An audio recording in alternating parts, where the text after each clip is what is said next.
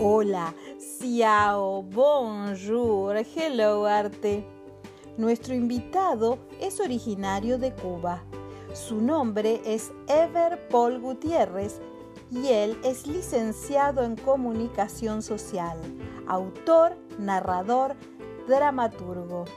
Pertenece a la Red Mundial de Escritores en Español y también a la Red Internacional Cuenta Cuentos. Además, es colaborador en el Consejo Latinoamericano de Recreación. Entre sus obras podemos destacar Emila Ara, Pequeño Historial para Soñar, Cosas de un Niño Grande, El Asesino de la Luna y 23 cuentos y una carta desesperada, entre otros. Bienvenido, Eber. ¿Puedes contarnos sobre tu proyecto Cosas de un niño grande, cómo nace y en qué consiste. Primeramente, debo confesar que me considero un niño. Soy un niño grande de 4,2 años de edad. No puedo hablar del proyecto Cosas un niño grande sin decirles que Cosas un niño grande es el título de mi segundo libro un libro para niños y jóvenes que publiqué con la editorial El Laura, Isla de la Juventud, Cuba, en el año 2012 y que me siento feliz de que la editorial Primigenios de Miami lo haya publicado nuevamente este año. El proyecto, Cosa un Niño Grande, comenzó en la Escuela Prevocacional Carlos Mar en la ciudad de Matanzas, Cuba, en el lejano 2009, sitio donde yo impartía clases de español literatura y mis cuentos formaban parte del contenido de la clase. Siempre encontraba tiempo para leerles o narrarles uno de mis cuentos y debatir sobre ellos a mis alumnos. De hecho, ellos fueron los que me sugirieron el título para mi próximo libro, Cosa un niño grande. De repente, mi método de enseñar español literatura a mis estudiantes se convirtió en un proyecto escolar. Todos los alumnos del centro deseaban escuchar mis historias. Por lo tanto, la máxima directiva de la institución orientó a todos los profesores de la escuela buscar un espacio en sus clases para que yo ejecutara mi experiencia en sus aulas. A mediados de 2009, Soy designado jefe de la sección de literatura de la Asociación Hermanos Saiz, una asociación cultural cubana no gubernamental que agrupa a los jóvenes artistas hasta los 36 años. Era miembro de la asociación desde 2007 y decidieron promoverme por mis resultados. Cuando tomé posesión del cargo, me di cuenta que la institución no era conocida en la población sobre todo en el público joven, y que había divorcio entre las manifestaciones artísticas. Entonces pensé, ¿por qué no crear un proyecto que agrupe todas las manifestaciones artísticas? Cosas de un niño grande era perfecto para esa misión, pues en eso consiste el proyecto Cosas de un niño grande, un espacio multicultural, un espacio de intercambio y reflexión para todos los seres humanos y las más diversas manifestaciones artísticas. Las actividades ejecutadas del proyecto son netamente socioculturales y tendrán en cuenta el siguiente concepto, que la cultura da al hombre la capacidad de reflexionar sobre sí mismo. Es ella la que hace de nosotros seres específicamente humanos, racionales, críticos y éticamente comprometidos. A través de ella discernimos los valores y efectuamos opciones. A través de ella el hombre se expresa, toma conciencia de sí mismo, se reconoce como un proyecto inacabado, pone en cuestión sus propias realizaciones, busca incansablemente nuevas significaciones y crea obras que lo trascienden. Declaración del UNESCO, México, 1982 todos los implicados en el proyecto crean en base a un tema que se cambia de forma mensual. Entre las temáticas que son interés para el proyecto, encontramos Solo el amor engendra la maravilla, soy diferente y que, ay, él es negro y ella es blanca. Escúchame papá, haz lo que digo y no lo que yo hago, entre otros temas que tienen que ver con el mejoramiento humano. Importante. Los artistas y demás participantes del proyecto no pueden ignorar que participar es más que estar presente, más que movilizar, más que intercambiar criterios, más que opinar.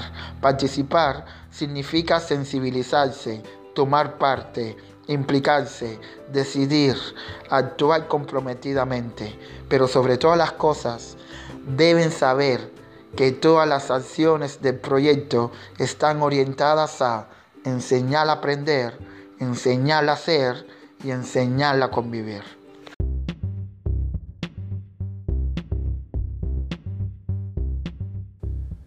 Se agranda la familia. Hello Arte, Magazine Digital. La revista de Hello Arte. Podés solicitarla gratuitamente al correo electrónico gdanceproductions.hotmail.com.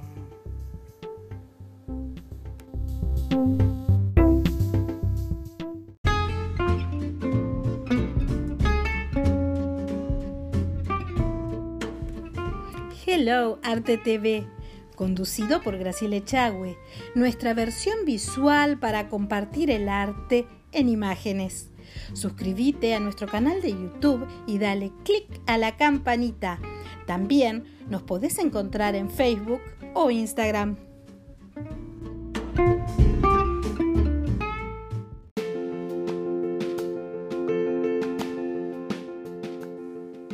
Conservatorio Isadora Duncan. Solidez, experiencia y calidad. Asesoramiento integral, orientación pedagógica, programas de estudio, exámenes finales para institutos y escuelas de danzas de todos los estilos. Para información, comunicarse al correo electrónico conservatorioiduncan.gmail.com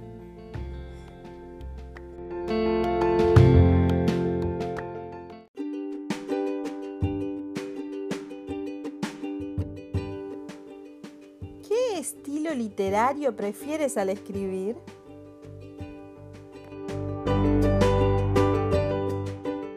Soy un verdadero hijo de la cultura y las ideas. No puedo dedicarme a la literatura y el teatro de forma profesional sino porque creo que todo artista, sin importar su manifestación, sin importar su raza, credo o cuenta bancaria, debe concientizar que cualquier acción que realice debe ir encaminada al desarrollo y al consumo razonable de la cultura. Cada estilo tiene su magia, sus reglas, y uno como artista no puede olvidarle eso si lo haces, en vez de transmitir, estarás provocando el efecto contrario, pues olvidaste ese refrán tan popular, zapatero a tus zapatos. Si escribo narrativa, en específico cuentos, minicuentos o novelas cortas, utilizo un lenguaje claro, sencillo, comunicativo y hasta humorístico pero nunca, nunca olvido que mi compromiso como creador es contribuir con el enriquecimiento humano de las nuevas generaciones. O como diría mi madre, la Felicia Gutiérrez Rodríguez, en el prólogo de Milará, Pequeñas Historias para Soñar, mi primer libro, el cual hice a cuatro manos con ella, que los niños Aprenda lo mejor de cuanto conocen los mayores, para que sean útiles, sabios y buenos. Si escribo teatro, siempre tenga en cuenta dos aspectos. Primero, el teatro es representación subjetiva de la realidad. Por lo tanto, no podemos distorsionar la realidad porque decidimos crear un discurso diferente. Los espectadores siempre quieren ver parte de sus vidas en las obras. Segundo, una obra de teatro es ante todo un proyecto y para diseñar y ejecutar efectivamente un proyecto debemos tratar de conocer y aplicar las siguientes interrogantes. ¿Por qué se va a actuar? Razones de la acción. ¿Para qué se va a actuar? Objetivos de la acción. ¿Qué se va a hacer? Decidir y concretar la acción. ¿A quién se dirige? Destinatarios. ¿Cómo se va a hacer? Metodología. ¿Con quién se va a contar? Recursos humanos, responsabilidades. ¿Con qué se va a contar? Recursos materiales y económicos. ¿Cuándo se va a realizar? Tiempo que se dispone, calendario. ¿Dónde se va a hacer? Ámbito y alcance de la acción. En conclusión, no importa qué estilo utilice para transmitir mis, mis historias. Las temáticas de racismo, abuso de poder, discriminación a lo de orientación sexual diferente, corrupción, entre otros males que afectan la sociedad, siempre estarán en mis obras. Soy un artista, un comunicador social por excelencia, que no teme cantar a los cuatro vientos. Cuba, qué linda es Cuba. Todos los días escribo más, qué linda es Cuba.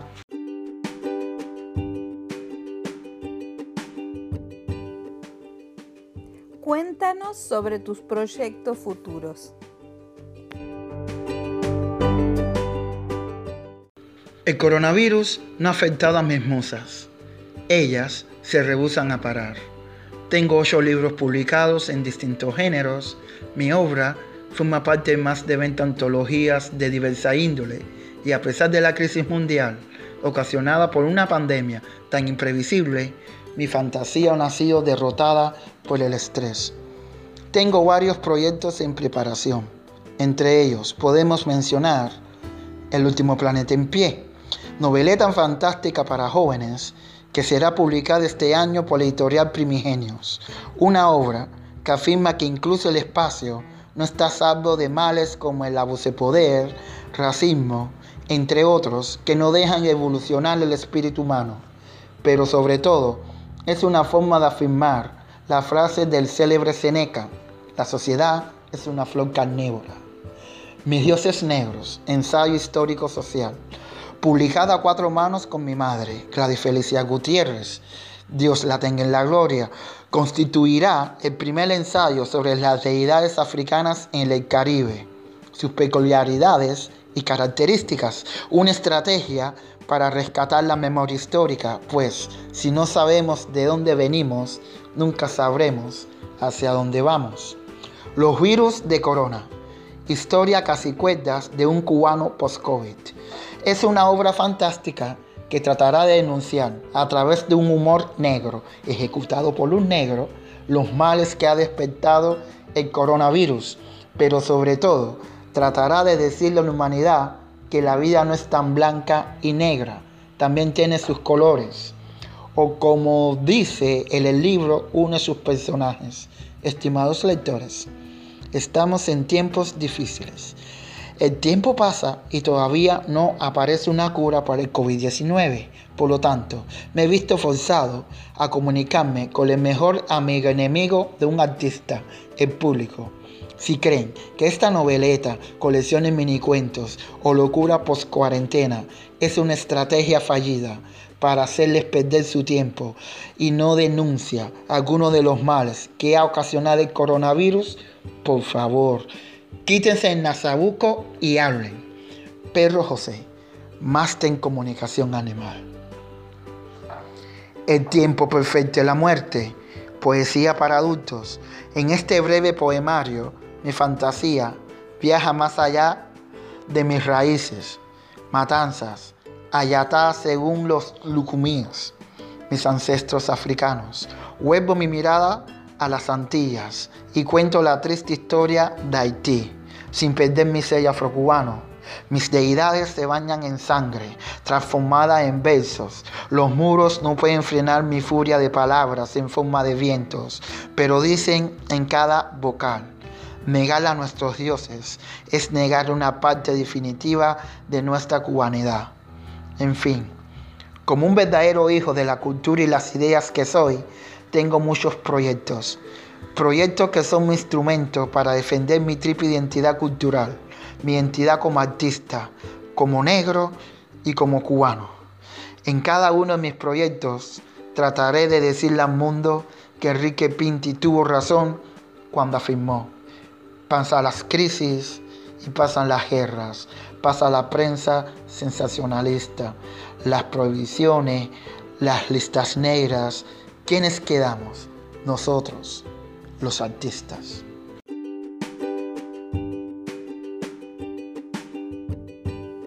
Muchas gracias por participar de este episodio y a la audiencia los esperamos en un nuevo podcast.